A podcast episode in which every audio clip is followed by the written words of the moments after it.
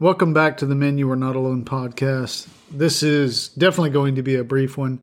And this one is just completely random. I have come back from helping, I've mentioned several times over the course of this podcast, and so have some of the guests that I've had on for interviews or some of the roundtables um, that that we're pretty heavily involved with a local food pantry that that feeds seven communities around us. Last year, we handed out to needy families just over a million pounds of food and those are for the people in the shadows. And they, it's this is not an enabling organization. It's not a government run thing. It is entirely private and it's privately funded. Actually a very dear friend of mine started it 18 years ago. It is now its own standalone entity and it feeds a gob of people.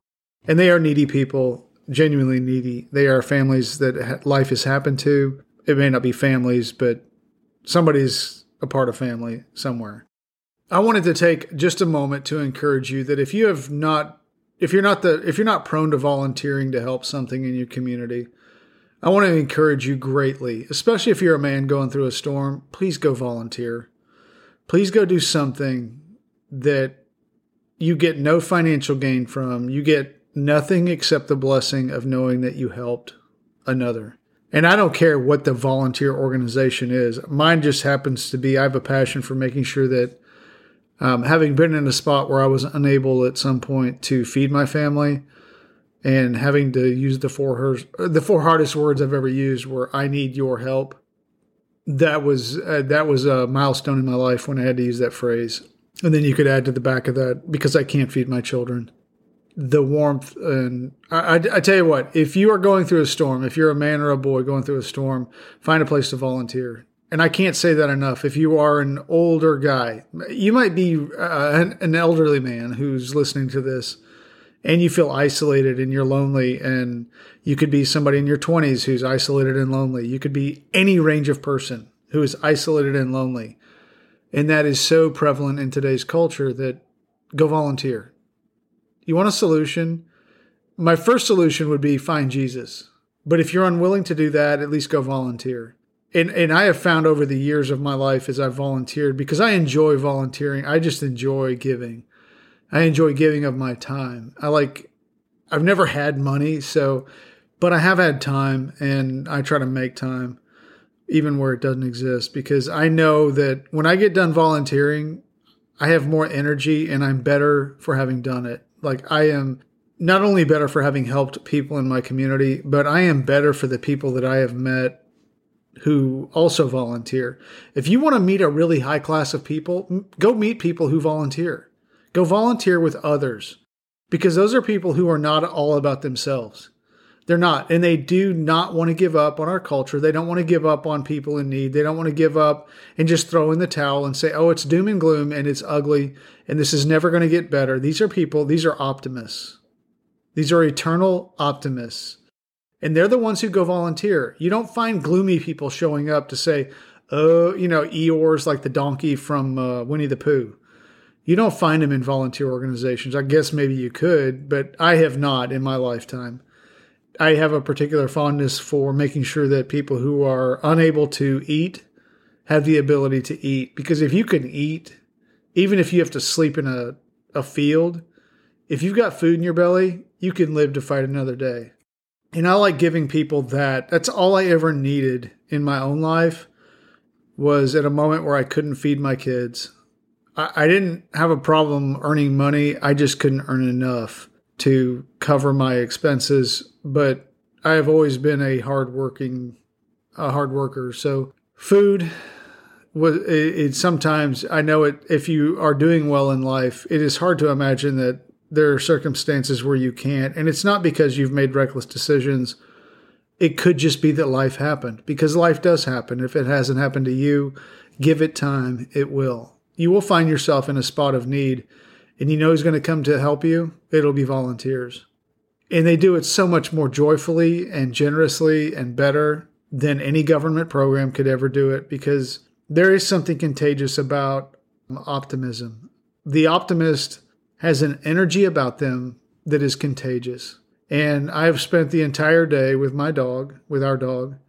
We have been setting up a festival to raise money to help buy more food for our local food pantry because the needs are going up as the inflation rate is is climbing and interest rates are climbing and and people are they're just in need and it's not a fake need it's a genuine need there is so much joy that goes on and the work is it, i mean it's out in the it, i mean i work outside my whole life anyway. I've but you know a lot of people haven't and their office they're people that work in offices or they work at home or whatever and they're not used to being outside but it's still physically demanding work to set up a festival and i've been doing this for a number of years with my child, my children. It, it is i'm very tired but i also have a ton of energy and you know even my dog enjoys it and we take her and and her her name we did not give it to her because she's a rescue dog and we were given her by somebody i built a house for and she's been such a blessing to us and her name means giver of life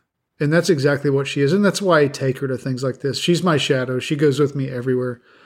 And to watch her to help bring healing to people as she interacts with them, she's just an incredible dog. She's she's a heck of a guard dog, but she is one of the most loving dogs. If you are going through a storm, please, for the love of God, go volunteer.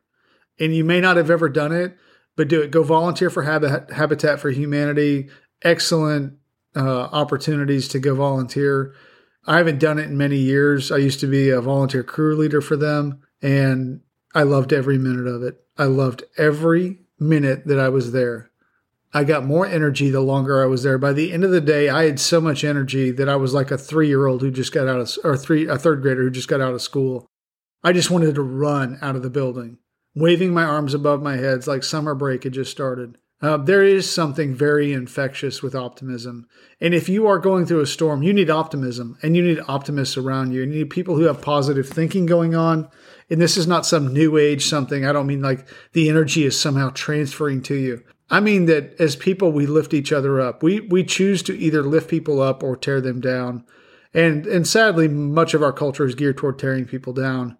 And it takes such little effort to do something such a small moment of kindness to completely revolutionize somebody's perspective for that day. You don't have to change their life, but you might be able to change their day. And I would dare to say, based on decades of volunteering, that if you go volunteer and you go with a positive attitude, and if you don't have one, you'll get one while you're there, you will become optimistic because you start to get hope again, because you see people around you who realize that we can't do this by ourselves. We can't be isolated and that we need each other's help and that and most of the time the people who vol- who, have, who are volunteering have been in a position of need before and they have seen it very uh, up close and personal that with the snap of a finger you can be that needy person and w- regardless of whatever needed you may be working with disabled children or disabled elderly people or people like maybe elderly people who can't leave their homes. Um, it could be delivering food to people.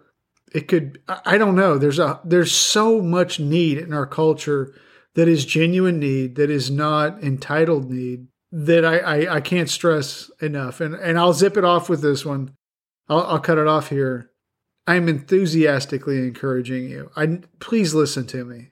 If you are going through a storm, you're a dude you're going through a storm, find some place you can go volunteer with something that you have some kind of interest in. Just do it. And you watch and see if you don't find a passion that wakes up inside of you, and maybe a man that went to sleep or was bludgeoned to death that you thought had died inside of you.